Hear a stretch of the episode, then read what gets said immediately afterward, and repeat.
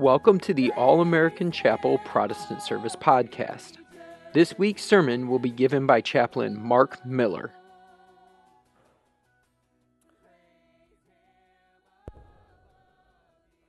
If you can bow your heads with me, let us pray.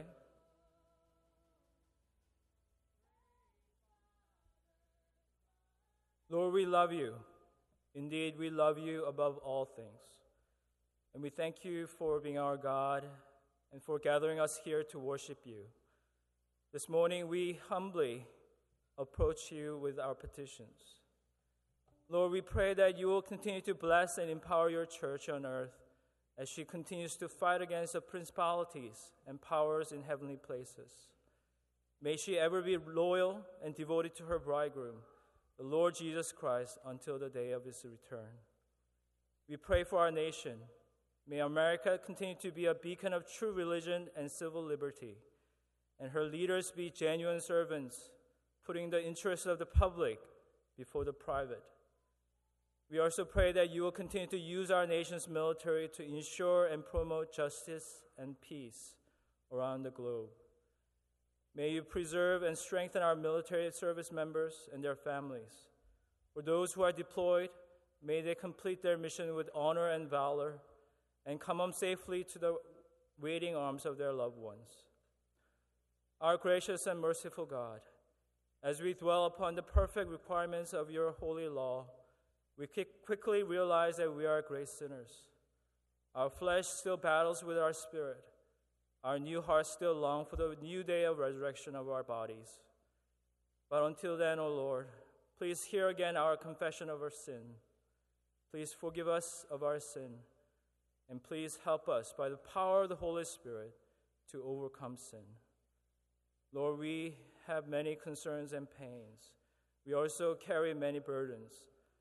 O oh Lord, we lift them up to you now. Even the ones that are too deep for words, hear the cries of our hearts and grant us your peace, your healing, and your comfort this morning. Please be with those who couldn't join us today. Or for those who are away, grant them travel mercies. And for those who are sick, a quick recovery from their ailments. The tithes and offerings that we have brought, we offer them to you. All that we have, our gifts, health, material possessions, are given by you, O God. In joyful acknowledgement of that truth, we give our tithes and offerings. May you accept them and use them for the furtherance of your kingdom in Fort Bragg and around the world. Be with our preacher today as he boldly proclaim your word. And may the Spirit of truth open the ears of our hearts and fill us with the resolve to obey what we hear. We remember that it is our Lord Jesus Christ, when he took on flesh, lived in full obedience to the Father, becoming obedience, obedient to the point of death, even death on a cross. And it is our Lord who taught his disciples how to pray, saying, Our Father, who art in heaven, hallowed be thy name. Thy kingdom come, thy will be done, on earth as it is in heaven. Give us this daily bread, and forgive our trespasses, as we forgive those trespass against us. And lead us not into temptation, but deliver us from evil. For thine is the kingdom, and the power, and the glory forever. Amen. Good morning, everyone. You are a good looking crowd this morning. And we have our kids with us this morning. So uh, you guys are in for a treat. After the service, there's donuts, right? That's the treat you're looking for. But no, you're in for a treat because I want to tell you a story this morning. Anybody like stories? How many kids like stories? You like stories? All right. I'm going to tell you a story, and I'm going to show you a destination that you need to tell your parents you want to go to because it's a great family vacation. But before I begin the story, I need to ask one quick question. Has anyone in here, besides me, ever started something you didn't finish? And were willing to admit it? I see hands. Yes. Amen. You start something and you didn't finish it. We have good reasons sometimes for not finishing what we start. Uh, I asked my wife to marry me on February 13th Now, that doesn't make a lot of sense, does it? Because you're like, chaplain, February 14th is Valentine's Day, and it's the day of love, right? I mean, it's the day when it's the quintessential day to ask someone to marry you. But I asked her on February 13th because February 14th was a Friday. And my grandpa always said, don't ever start anything on Friday. How many of you have ever started something on Friday and it took you a long time to get back to it? Because something's going to come up, the weekend's going to happen, and you're going to be like, man, what did I do? What did I start? So I didn't want to start a marriage on a Friday. And 27 years come this May, we're still on that journey. So uh, I guess maybe there's something to that. But that's not my story. My story is about a place called Boldt Castle. I think we have a picture of it up here. Beautiful place, right? Anybody been there besides Dom? I think Dom. A few people in the back. Those of you who were sentenced to Fort Drum at one point, I mean, assigned to Fort Drum at one point. Uh, I hear it's cold. I hear that it's next to Siberia as far as an assignment goes. In 2011, my family and I took a family vacation to Niagara Falls. We went to uh, Niagara, then we went across to Fort Drum to see some fa- some friends, and they told us about this Thousand Islands region that was right there, and a place we had to go see called Boldt Castle. And so we did. We got the kids on a ferry. We went across the water there on the beautiful Thousand Islands area of Fort Drum. Beautiful, clear lake water, uh, and and just a phenomenal trip. And we arrive at this island, and I mean, beautiful, right? It looks like Disney. And the attraction of this island, though, is not because of what it is, but because of what it's not. The attraction is because the fact that it is an unfinished relic that is still standing today for people to tour. Understand, you know, maybe the history of Boldt Castle would help us to understand this a little bit better. In 1900, George Boldt, the millionaire proprietor of the Waldorf Astoria Hotel. Anybody spend a night there? I'd be real curious because I'd like to follow you around. But the Waldorf, Waldorf Astoria, a very successful hotel in New York and in, in, Manhattan. And uh, George Boldt, who built that, also decided, hey, I'm going to build an estate, a, a castle, if you will, on this island in the lake. And so he wanted to do it as a, a way to express his love for his wife, Louise. And so he hired 300 stonemasons and carpenters and builders who went to work. And for three, four years, three, and, three plus years, they labored. They, they built what you see there. They built the castle, they built boat houses, they built uh, a, a kid's playhouse, they, they had drawbridges. I mean, they had places where kids, you, you wouldn't have to build a castle, you could play in the castle because that's where you lived if you were there. But in January of 1904, George Boldt called the construction workers and said, Stop all construction because tragedy had struck his family and his wife Louise had suddenly died. And he never finished it. He never went back to the project. He abandoned it, he left it as a monument of his love for his wife Louise. But George Boldt did not finish what he started building. And it wasn't because he wasn't unable to finish. George Boldt had plenty of money, plenty of resources, but he lost his reason to build. He lost his will to build it. He was unwilling to finish it because it represented something that was more important to him, and he couldn't finish it. So, my question for us today is Have you ever started anything and didn't finish it? George Boldt built Boldt Castle, which still stands today as a costly, unfinished relic. Thousands of people enjoy t- touring it. The New York uh, Transportation Authority, uh, they, they uh, Trans, uh, Thousand Islands Bridge Authority, bought the island in 1977, I believe, for a dollar. I think that's what somebody uh, shared that with me. They bought it for a dollar. They decided to, to preserve it, but not finish it. They preserved it as an unfinished relic for people to come and look at and to tour. And that's what people do.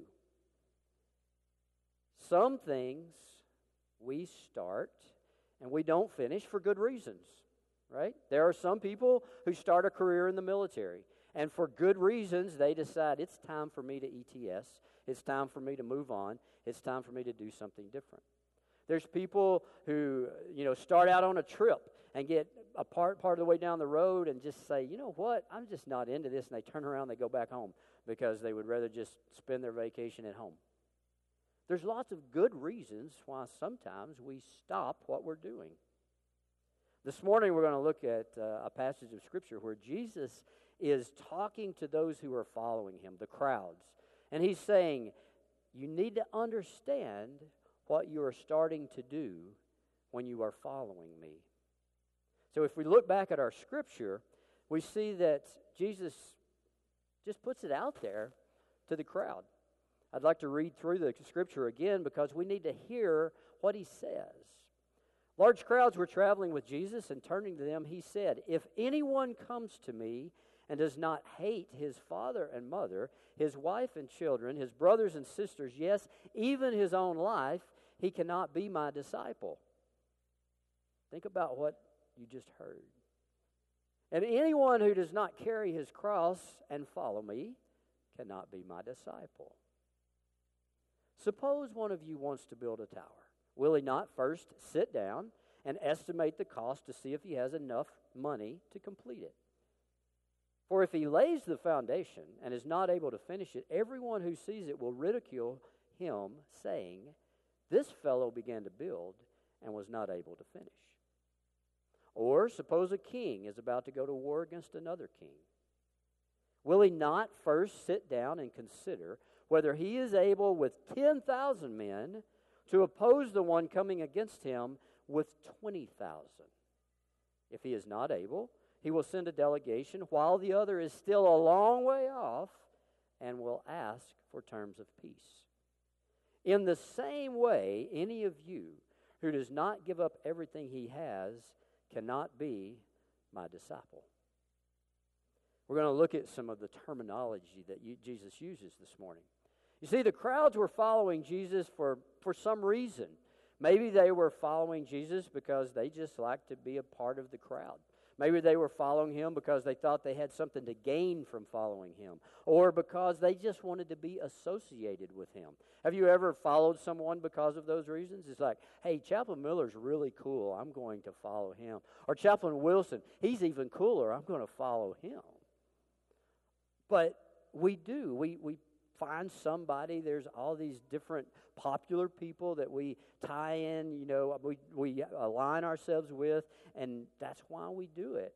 And Jesus turns to the crowd and he, he looks at them and he says some things that probably makes them scratch their head a little, maybe raises a few eyebrows, and even some of them it creates some angst. Because words matter, right? And in this passage, Jesus uses a word that we may struggle with as well, and that word is hate. How many of you parents teach your, your children not to use that word? Don't say, you're not supposed to say you hate anyone. I, I know, I taught my kids to do that. And I was like, don't say you hate someone because here's what you're saying. Hate is a harsh word, and hate is something that likely the crowd picked up on. The Greek word used here is miseo. It is an emphatic negative meaning to detest. When those following Jesus it, uh, heard it, they probably, it probably caught their attention. And not only did the word catch their attention, but the context he used it in would have caught their attention. Because you see, it's, it's, it's one thing to detest something like broccoli or PT early on a cold, dark morning or meatloaf you may detest those things. But it's one thing to detest those, it's another thing to detest what Jesus described, and that is your mother and father, your wife, your children, your brothers and sisters. It's like, really? This isn't this the same Jesus that said I should love my neighbor and myself and I should honor my father and mother and now he's telling me that I should hate these things? It's a paradoxical statement, and it would likely have raised some questions. What does he mean by this? What is he really saying? Because hate is a harsh word that elicits a, a strong feeling. Hate. Jesus uses this word as a vivid overstatement, if you will, to help his followers, to help the crowd at that time, and to help us at this time to understand that they must love him, we must love him more than our immediate family and more than our own self. Not to hate them in terms of, I want to get even with you and do something to you, but I just need to know that I must love Jesus more than I love those things, those people. And I love those people. I don't want to leave those people. I, I don't want to hate them, but Jesus says you have to love me more than you love even your own family and even yourself. Jesus says, Don't love anything more than you love following me. If you're going to follow me, if you're going to be a part of the crowd, understand what you're committing to. This morning, I ask you to consider if there's anything you love more than following Jesus. Is there something in your life that has the potential to keep you from allowing God to finish the work that He has started in you if you have said, Yes, I want to follow you? Is there something that could cause you to stop following Jesus? You may have a good reason. You know, there are some cultures in which a family member who decide to follow Jesus will be either disowned or killed. In our world today, I know people who have decided to follow Jesus in another part of the world and they can't go back to their family, otherwise, they'll be killed. You may have a good reason because your career might be impacted if you follow Jesus completely and totally. Or maybe there's some people in your life, a spouse, some friends, who would view you differently, and you don't want to be viewed differently if you truly pursue your relationship with God and follow Christ. There are good reasons and good things to love and hold on to, yet think about what Jesus is saying and hold that thought. We'll come back to that. Another word we need to consider this passage is cross. Cross is another harsh word, right? What does cross signify? It signifies sacrifice, it signifies death. The crowds would have heard the word cross and thought, "Oh my goodness, that's a that's a, he is saying something about dying despised and rejected of men." Because thieves and, and, and those criminals who had committed a crime that was worthy of capital punishment would have been crucified on a cross. Not just, you know, a, a petty criminal, but someone who was despised. And Jesus said, if you don't pick up your cross and f- carry your cross, you can't follow me. The cross symbolizes the need for sacrifice and total commitment, even to death, for people who would follow Jesus. So, what will it mean for me and you to pick up our cross and to carry it? What will we sacrifice? Jesus is saying that we must love Him more than we love other things, other people, ourselves, and our lives. But you see, when we sacrifice those priorities for God's priorities, then we can love other things, other people, and ourselves God, as God intends for us to love. Our priorities are on God and not on ourselves. In Mark 8:34 Jesus says, "If anyone would come after me, he must deny himself and take up his cross and follow me." The theologian Dietrich Bonhoeffer writes that only when we are completely oblivious of self are we ready to bear the cross for his sake. Yet Jesus says that we are to love our neighbor as ourself, suggesting that we are to love ourself, right? You, you've read that. This seems to be another paradoxical statement that Jesus makes to the crowd. When Jesus wants them and what he wants us to understand is that to follow him means to stop making oneself the object of our everyday actions and priorities. If we do this, if our love for Christ is the central focus of our life and not our love for ourselves, we come to understand what Jesus says in John 10 10. I have come that we, that they, that we might have life and have it to the full. A full life. Not just a unfinished life, but a full life. When you lay down yourself, you find everything in addition to yourself. We must love Jesus more than anything else in the world. That's the bottom line. We love, must love Jesus more than anything else in the world. And what, uh, chaplain, what do you what do you do with that? You know that may sound as hard as what Jesus is saying here. How can I love Jesus more than anything else in the world? I really love chocolate. Another word we need to understand, though, is cost. Because you see, Jesus uses two examples in this passage of counting the cost. He uses building a tower and going to war.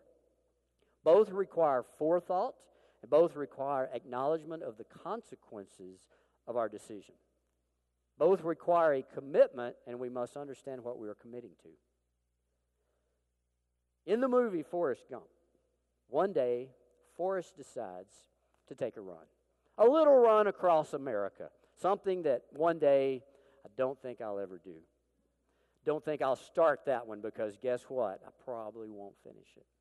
Forrest decides to run across America, and in doing so, crowds start to follow him.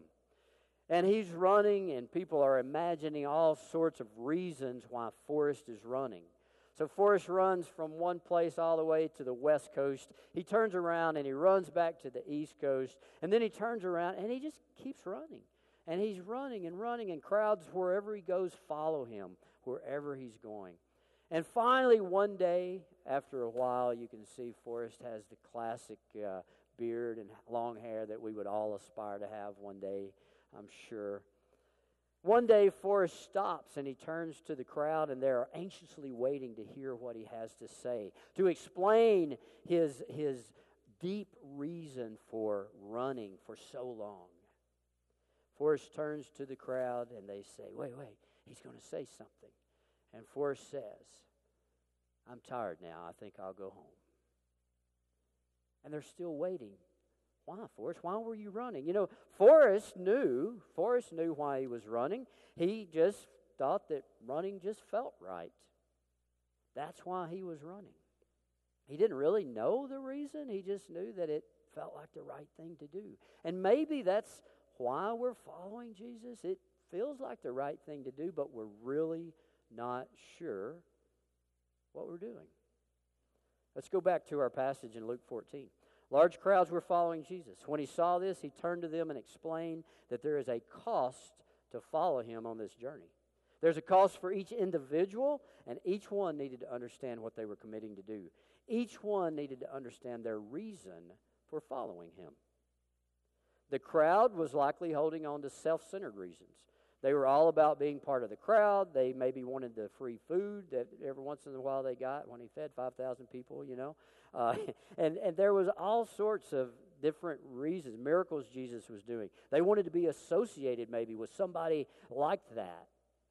And maybe that's why you decide to follow Jesus. Like, well, I've read about the fact that he, he does some really cool stuff.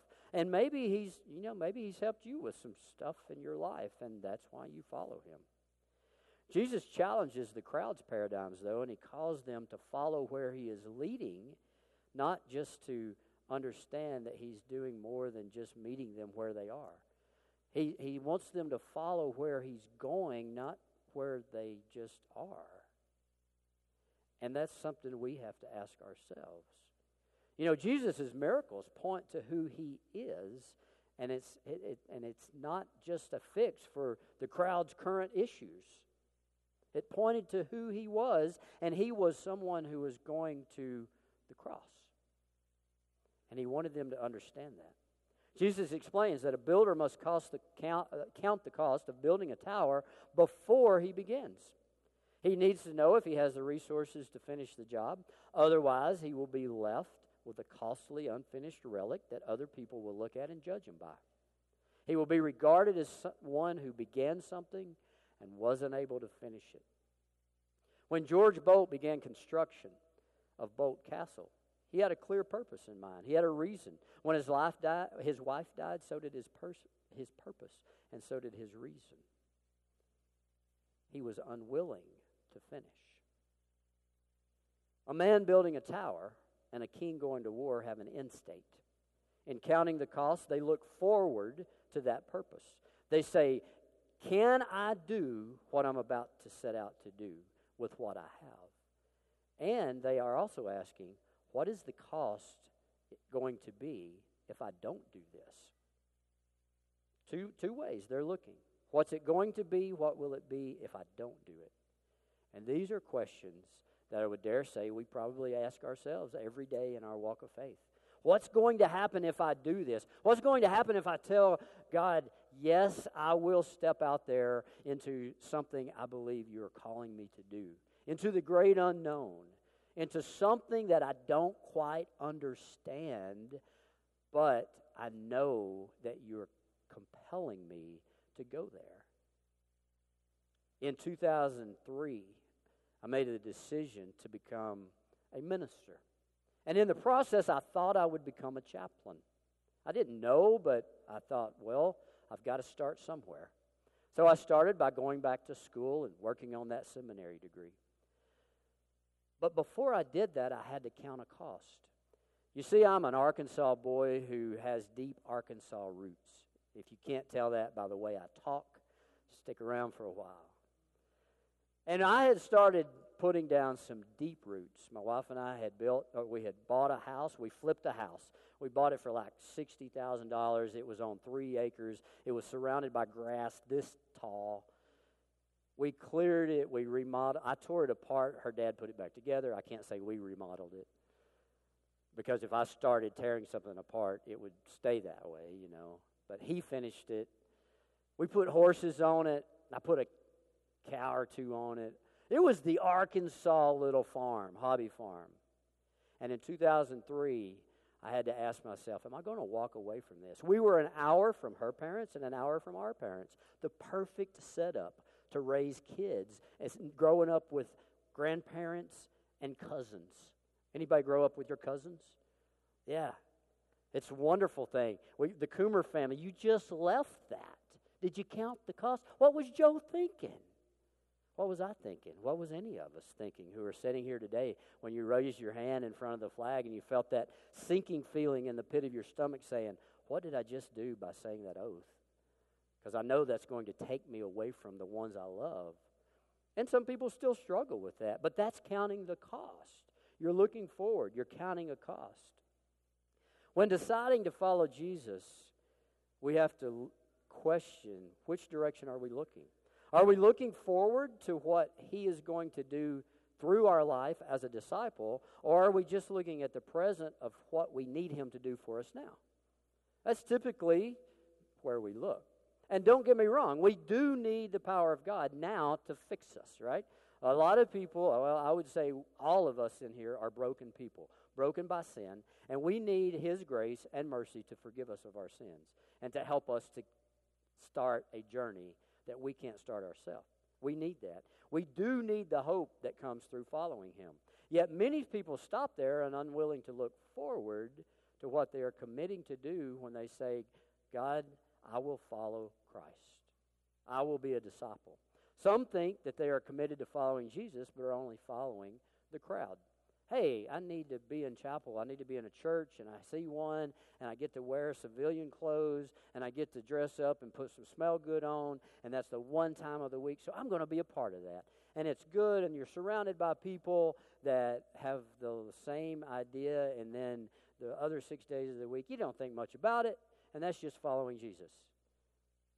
I know. I've lived that life. We, we do it. Some people think they're following Jesus and their commitment to other things exceeds their commitment to Christ because they're consumed with other things. They're not really willing to bear their cross, and their purpose for following Christ is unclear. Moat Castle is a costly, unfinished relic. It's a tourist attraction that is still costly, unfinished, and it has never been used for its intended purpose. Which takes us to something I'd like for you to consider. The cost of not following Jesus exceeds the cost of following him. The cost of not following him exceeds the cost of following him. What do you mean by that? Well, get this. To only partially commit to following Christ will lead us to a costly, unfinished life. You see, our failure to follow Christ will impact us, it will have an eternal consequence. If a person never decides to accept Jesus Christ as their Savior, it will have an eternal consequence. But you see, if we only partially commit as a disciple, it's going to impact everybody around us as well because they're going to look at us and they're going to say, I thought that person was supposed to be a Christian. And if that's how Christians act, I must be okay. I don't have to make a decision to follow Christ. As a matter of fact, I think I'm doing better than they are. That's one way. As a body of Christ, we can't afford for the world to see us as an unfinished relic, a local attraction to tour, something that is not fulfilling its intended purpose. You see, around the world, there are many cathedrals and churches that people tour every day. They go in, they look at it. Anybody been to the National Cathedral in Washington D.C.? You've looked at it. It's a beautiful, elaborate building. I hear across Europe there's these cathedrals that you know you can go tour. Uh, when we were in uh, Afghanistan last year, we had a group of people uh, from from um, Europe. Where was it? SI? It was the Romanians. The Romanians were, were like, they invited, they had flyers. And in the, the flyers for the Romanians, they had all of these churches and cathedrals you could tour. And they said, Come see us. You have a free place to stay. And you can tour all of these cathedrals and churches. And, and people do that all the time. They, they tour churches and cathedrals, and yet, how many of those churches and cathedrals are serving their intended purpose? How many of them are growing disciples and multiplying disciples for Christ? How many of them even have services that people can go and worship God in? Is that how we want the body of Christ to be? Think about what has happened to the intended purpose of places of worship like that. They have become relics, and that's not okay. You see, a relic is something that is from a past time, it's a remnant left over it's a representation of something that is outmoded, out of date.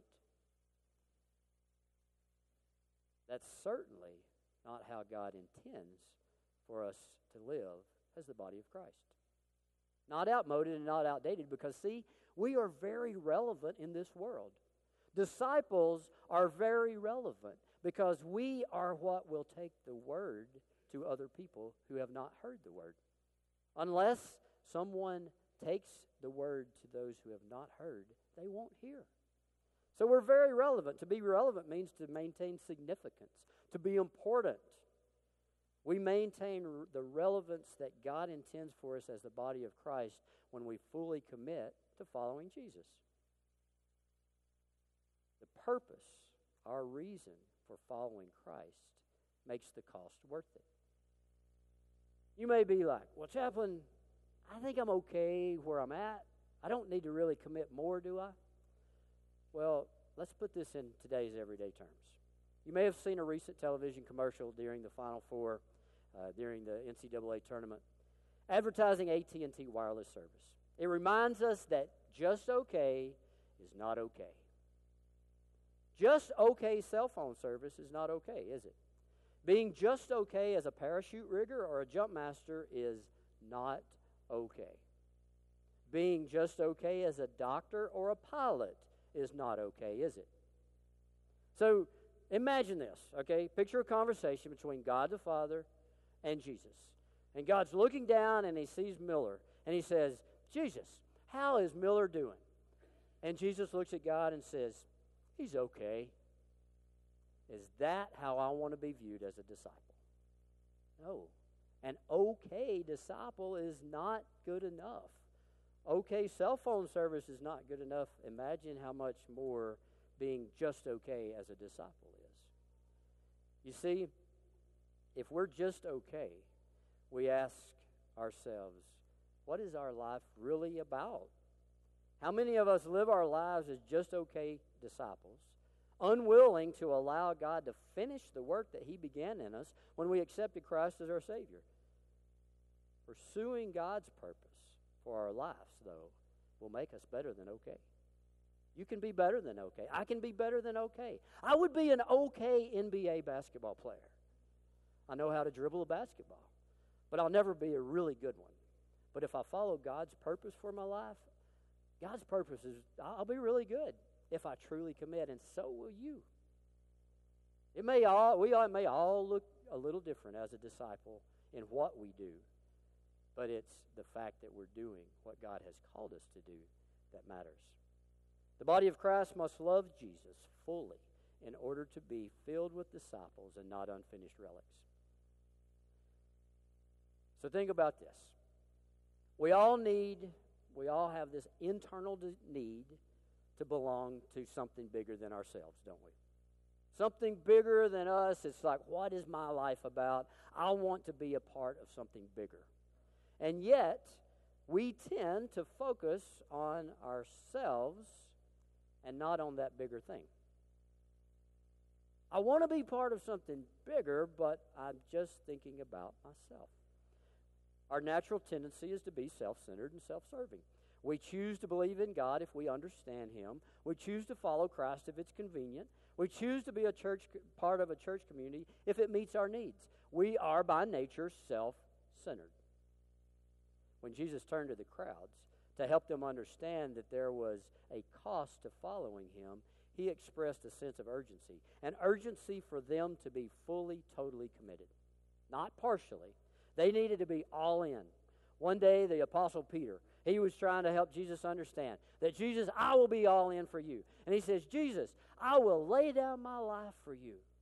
And Jesus looks at him and says, Peter, will you really lay down your life for me? What would your answer to Jesus be if he asked you that question this morning?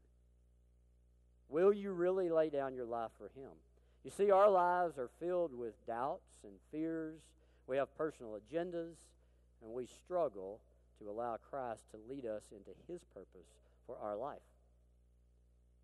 We need to ask ourselves if we have a sense of urgency to follow Christ because of who He is. We often follow Him because it's simply a way to cope with the challenges of life.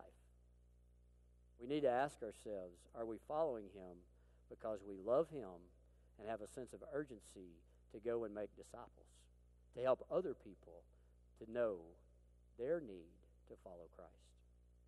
This morning, I ask you to consider if there was anything you love more than following Jesus. As you have sat there this morning, you may have realized that yes, there are some things that I think I love more, and they may be good reasons. You may have a career that if you pursue Christ more fully, your career would be impacted. It would change. I changed. I went from a great government job to a no job back in school position. Without a house, without a home, I became homeless and jobless, you know, and with a wife and two kids. I'm like, how smart is that? I had a good reason not to do it. And yet, I said yes, and I have no regrets. Maybe you have a spouse or a family member or friends that you know would be disappointed or your relationship would change if you said, you know what? I'm going to pursue God more. I'm going to pursue following Christ more. And that's a good reason. But are you just okay? And is that okay if you do that? Following Christ is not just about what Jesus can do for you and me, it's about what he's already done for us. Think about that. Jesus carried his cross to his death. His death was a gift of life for us, eternal life. He sacrificed all because God fulfilled us. He, he loved us and He fulfilled His purpose for us through Christ, through Christ's death. For God so loved the world that He gave His only Son for us. The Father was willing. As we follow Him and bear our cross, we may die to this life, but we inherit the gift of eternal life. Yet in this life, we don't have to fear that God will finish what He starts. In 2003, I had to decide I'm going to follow Christ fully, but I didn't have to doubt that God was going to fulfill his call because I looked around me and I, and I know in God's scripture it says that he who begins a good work in you will quit when he gets tired, right? No. He who begins a good work in you will finish it. He will finish it. He will finish it if you're willing to follow him. God's word tells us that we will find our life when we lay down our life before God. Consider what Paul writes to the church in Philippi. Paul says, But whatever was to my profit, I now consider loss for the sake of Christ. What is more, I consider everything a loss compared to the surpassing greatness of knowing Christ Jesus my Lord, for whose sake I have lost all things. I consider them rubbish, that I may gain Christ and be found in him, not having a righteousness of my own that comes from the law, but that which is through faith in Christ, the righteousness that comes from God and is by faith. Not that I have already obtained all this, or have already been made perfect, but I press on to take hold of that for which Christ Jesus took hold of me. Brothers, I do not consider myself yet to have taken hold of it. But one thing I do, and some of you can quote this forgetting what is behind and straining toward what is ahead, I press on toward the goal to win the prize for which God has called me heavenward in Christ Jesus. Where am I looking? Heavenward. Not now, not in the past, but heavenward. I keep my eye on the prize. Anybody run the, the marathon a couple of weeks ago? And you know, uh, any, anybody say, you know what? I'm just gonna I'm just gonna make it, you know, to, to that point, and I'm gonna quit because that finish line's too far out there. No, no, you you you had your eye on what was 26.1 miles away when you started. It's like, yes, I want that prize. What about your walk of faith? What have you what are you focused on? What is your reason for following Christ? And that's what we need to understand today. Understand that there's a cost to follow Jesus, yet the cost pales in comparison to not following him. Before his crucifixion in the Garden of Gethsemane, Jesus struggled with the cost that he was going to have to bear. He prayed to the Father. He said, Father, if you are willing, take this cup from me, yet not my will, but yours be done. And God said, Jesus, I'm not willing. You don't have to die for them, right? No. God said, Son, I'm willing. I'm willing to complete what I started, and you're going to have to go to the cross. But that's not the end of the story. As Paul Harvey used to say, stay tuned, for in two weeks you'll hear the rest of. But no, what Jesus said on the cross was this it is finished. What did he mean by that? You ever looked at those three words and thought about that in terms of finishing what you started? Jesus said, It is finished. The disciples looked at what just happened and they lost their will. They were like, Oh my goodness, this is not what we imagined. You may look at the cross that you have to bear and you're like, Nope, can't do that. That's not what I imagined. And yet, what happened a few days later? at the resurrection when Christ revealed himself to them once again and they truly got it. They understand that what they saw on the cross was not the finished product, but the resurrection.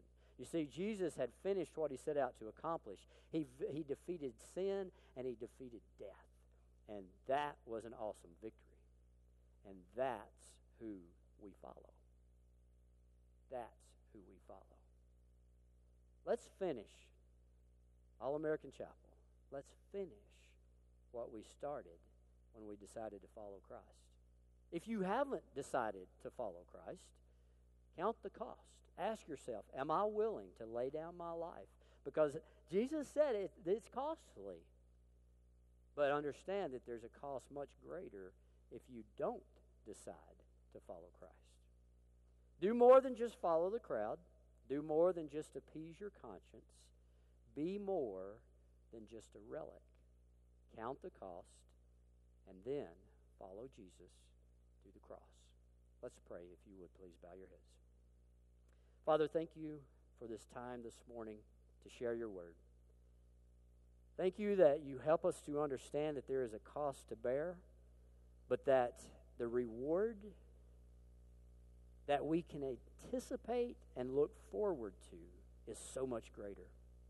But God, thank you for helping us to understand that the cost you bore by sending your Son, Jesus Christ, to be our sacrifice is worth any cost so much more than we will ever have to bear as we are disciples. Help us to follow you fully. Help us, God, to follow Jesus to the cross. It's in your holy name I pray. Amen.